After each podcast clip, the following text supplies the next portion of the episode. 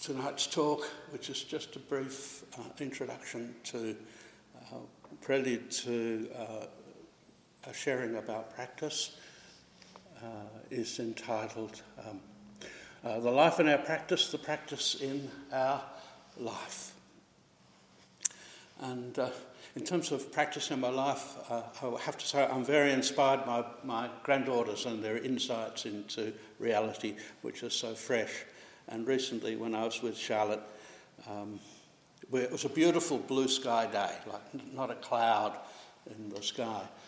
So I kind of doing some images and that with her, and uh, I said, "Not a cloud in the empty sky." or Something. No, no, not a cloud, a cloud in the blue sky, not technical like Zen or anything like that, not a cloud in the blue sky, she said.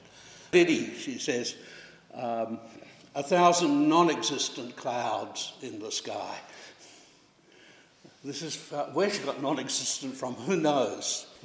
But uh, I love this notion because it's all the potential that is there in that, that vastness. Uh, even to say non existent is not to be caught in existent and non existent and all of that. It, uh, it's, it's all that implicit um, potential which is there, which comes forth as, uh, as flowers, as rain, uh, as us.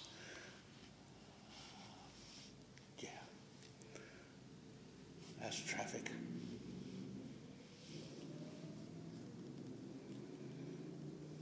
Uh, plenty of clouds in the sky existent ones as well. Um, it's not an easy period. Um, uh, with the COVID, uh, COVID-19 pandemic, um, we're comparatively speaking been fortunate in Western Australia.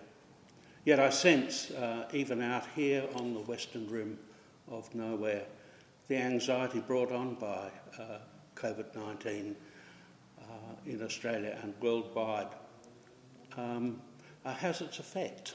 Uh, here, we're not sealed off, we uh, are not separate in, in that sense.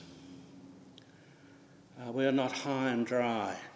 Um, we are not I- immune to what is going on. Uh, there is no place that is really remote enough for that. It's hard not to feel a loss of direction, uh, loss of impetus, uh, not quite knowing what to do next.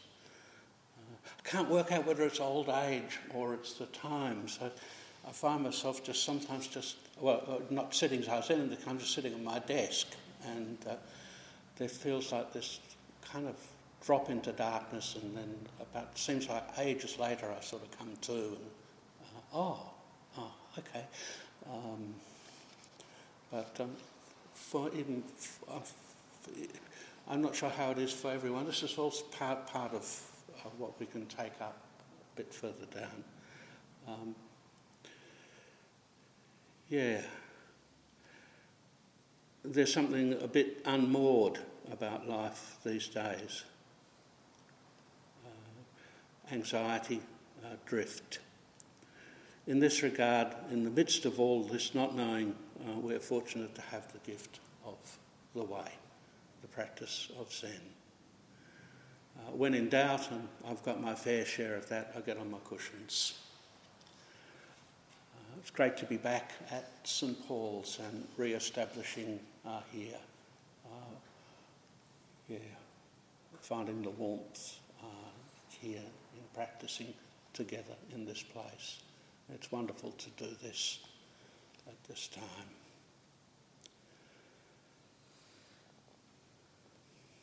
So, your practice is your everyday life. In an important way, uh, you are your everyday life, and your everyday life is you.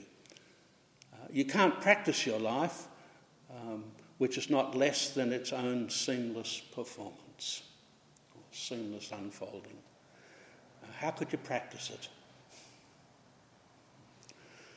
The word practice suggests a rehearsal for a coming performance, uh, as in, I'm practicing this or that Beethoven sonata to perform in such and such a concert on such and such a date. That may be true for a musical performance, but there are no rehearsals uh, for life. Uh, and as far as I can tell, we get one go, and uh, that is that. So much for rehearsals. Um, and yet we endlessly rehearse um, uh, what is coming or what we think is coming. It's just as if we're trying to get to know our lines in a yet unwritten play. Uh, so this is the matter of overthinking. Uh, anxiety drives overthinking. Uh, I find it a great practice to be aware of the fact that I am overthinking uh, things over which I have no control uh, whatsoever. It's almost as though there is a virtue in worrying, and if you worry enough, if I worry enough, um, somehow it will make a difference. Notoriously, it doesn't.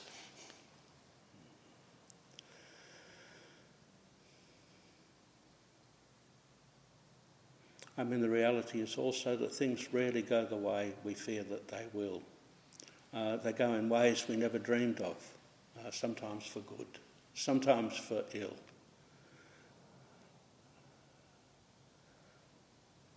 It's good to notice these um, trends.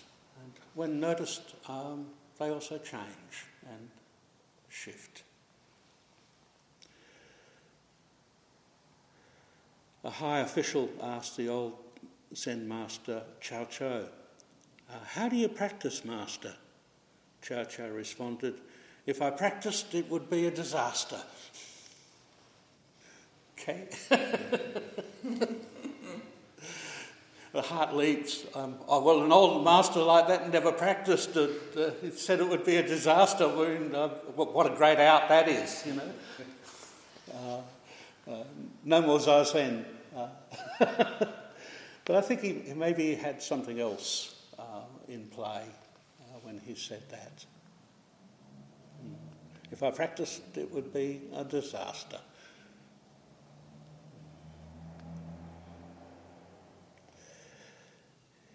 Yeah. It suggests uh, practice and someone practicing, and separation, and all of that. Uh, trying to create a perfect practice. Um,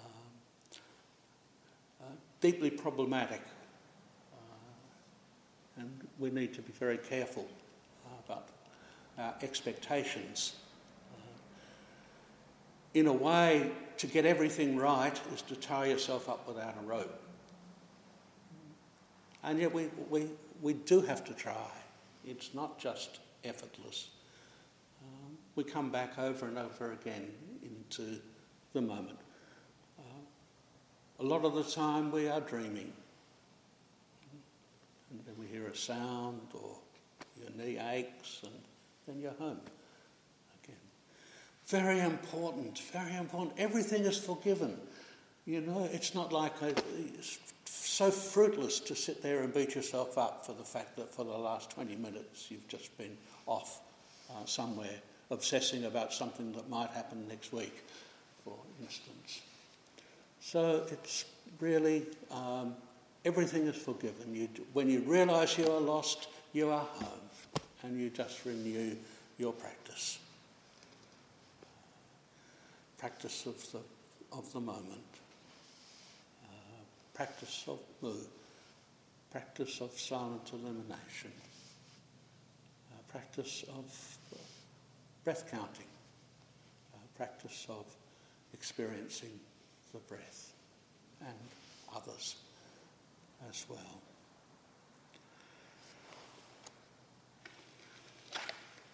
And then you are lost again. It's all right. You just come back. Coming back is the key. Come home. Nothing else to worry about. Nothing to worry about. Just come home.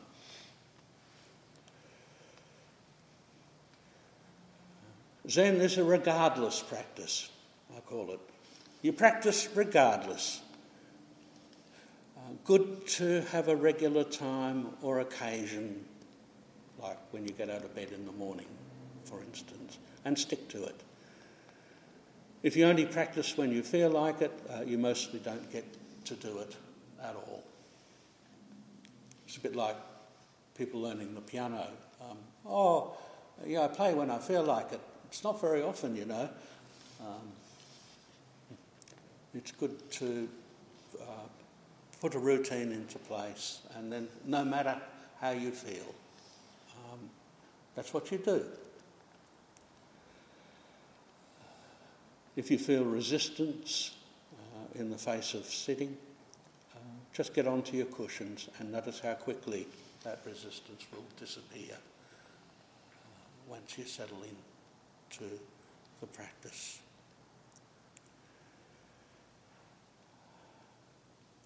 Keep your practice uh, fresh as you can. Sometimes it's like an old coat, you just keep putting it on, it's habitual, and that's good in a way. Uh, it's what you do. It's, uh, a lot of it becomes quite unconscious.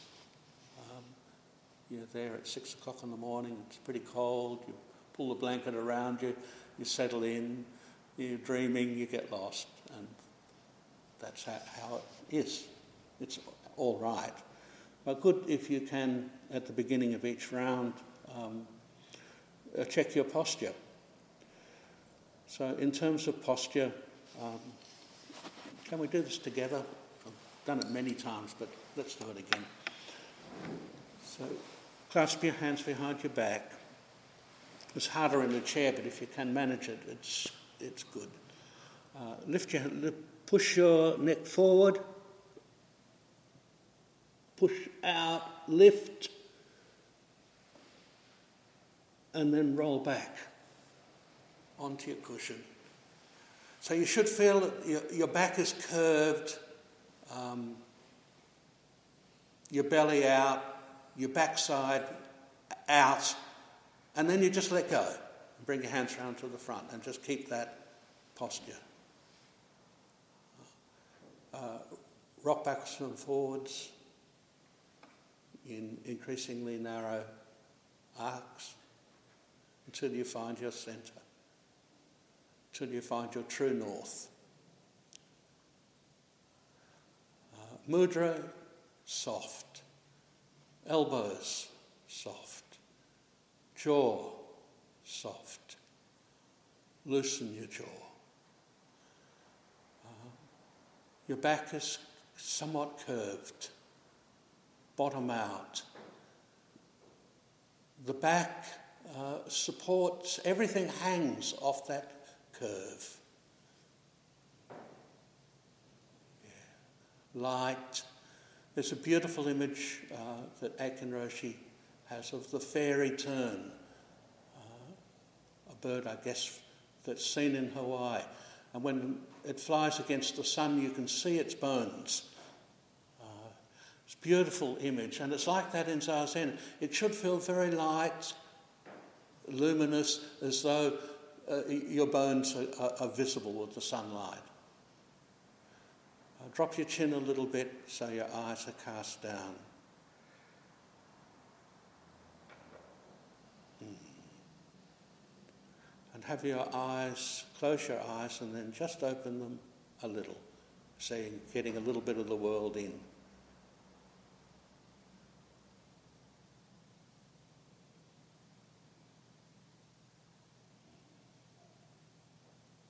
and feel how comfortable uh, it is.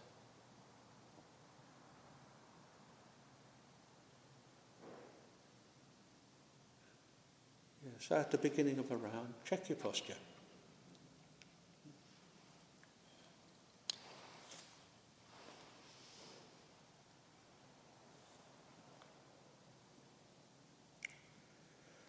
Uh, finding steadiness. When you are anxious, it's good to breathe and bring your awareness to your breathing. Breath counting is the deepest and most engraved form of breath practice. One. Breathe in. Two.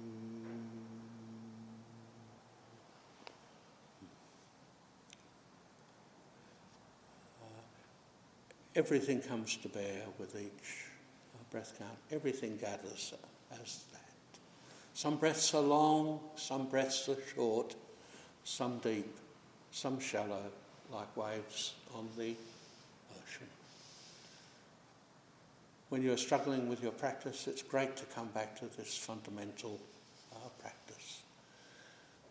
People may think it's the kindergarten of Zen because it's the first practice taught, but indeed it can be a great lifetime practice. Or uh, you, practice just with the breath, giving your full attention to breathing in and your full attention to breathing out. A wonderful transition practice is to say on the in breath, in, and on the out breath, out. Thich Nhat Hanh has this beautiful um, practice which is framed as in, out, deep, slow, calm, ease, smile, release. Present moment, wonderful moment. It's very easy to say quickly, but you can spend a year on each of those lines.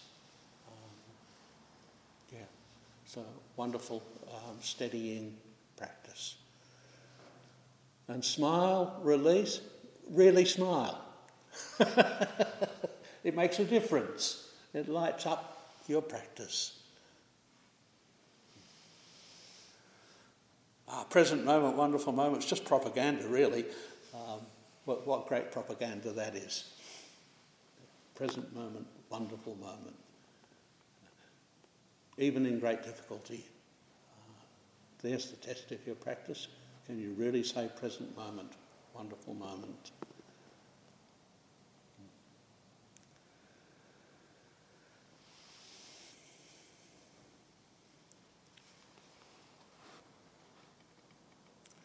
Posture and changing posture, especially wake up at three o'clock in the morning and feeling very anxious. I find that um, the side I'm lying on, like if I lie on my back, I remain extremely anxious and my mind uh, runs and runs and runs at that hour. But if I turn onto my left side, which is the tenta side, um, all of that seems to disappear. And eventually I find my way back to sleep. Uh, the right side is the more familiar one. But it seems to me that body posture in at least in those kind of situations, makes a profound difference um, to mood, uh, for instance. Uh, good to explore.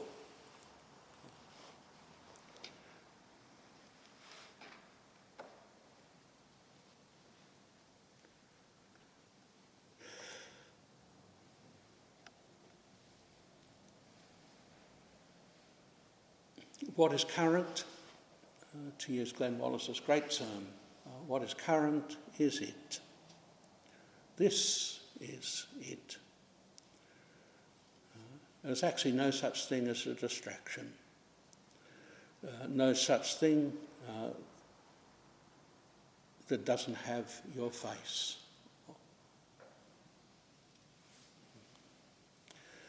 In a way, it should be just it should be enough just to pay attention to our lives to be mindful of what is before our eyes and the life of the body and mind. This is notoriously difficult to sustain without the engine of meditation, however. And Zazen is the engine for being present in these ways and for opening up the world to us and us to the world. All this, let alone the practice of realizing our true nature, then embodying it learning to express it even as it is inexpressible, living it, and finally forgetting it. All this depends on uh, zazen, on uh, doing the practice, on devoted practice, both on our cushions and in the world. Uh, there are no shortcuts.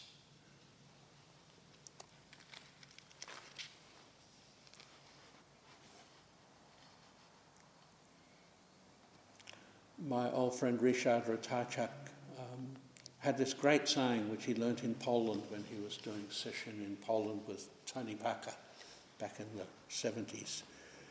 Your practice begins when you leave your cushions. Actually, the original form of the statement is your practice begins when you leave the dojo. Uh, it's incredibly important. Um, so we must be able to take our practice off our cushions. We walk it into our lives, training ourselves to be present to the moment, uh, actually to be the moment uh, on foot uh, or eating breakfast uh, or driving to work.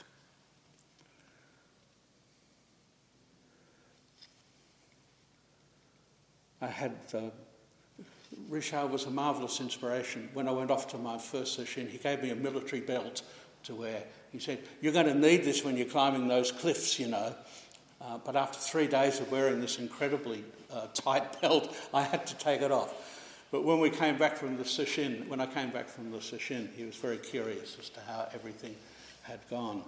And I remember my, it was my first checking question that I ever had from anyone. He said, um, because he's very critical uh, and very Polish and very macho, and he said, Leave without leaving. So I just walked out, and he said, hmm, hmm. um, yeah, he was a big inspiration. Islands of practice, Aitken Roshi, uh, when you're taking your practice into the world off your cushion, uh, to practice off your cushion, we cultivate what Aitken Roshi called islands of practice, moments in our day when we train ourselves to return to the moment in particular circumstances. Uh, you come back to your practice when the phone rings, when the computer is booting up, uh, when you're walking across the car park. Um, and there are heaps of uncalculated returns that you can make uh, throughout the day. You can even find the in extremis ones like coming back to the totality of the present when you're on a traffic island and the tra- traffic's going past uh, two inches from your backside. Okay? What is the totality of things at that moment? Uh, you can really push, uh, you can really push this matter hard. But really, really important to have uh, moments which you can nominate moments when you come back. And of course, you find myriad other ones. There's a wonderful practice of simply walking with your thumb and forefinger together, uh, like so. Uh, uh, setting fire to inside and outside as you do it. So simple. Just this. Just this tiny mudra.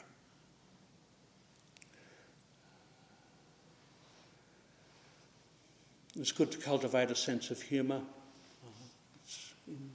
practice. It's a mark of maturity on the way. Humour and grace go together. Uh, don't take yourself too seriously. Uh, it makes everything so much easier.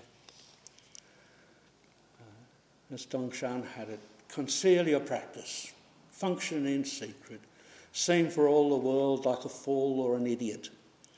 If you could only continue it would be called the host within the host.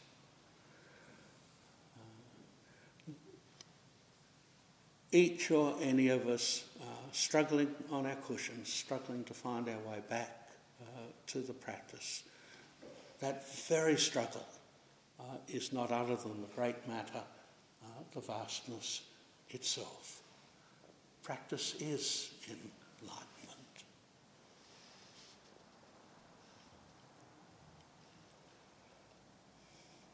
Talked for more than enough, um, but I wanted to turn things over for us to look at practice uh, and what it is in our lives. So, a couple of questions that we could ask. How do you practice? Um, uh, what is your home dojo that you have set for yourself? Uh, what things have you found helpful for your practice? Inspiring for your practice. How do you encourage yourself? And yeah, how might you encourage others uh, here uh, in the, the great matter of practicing the way? Thank you.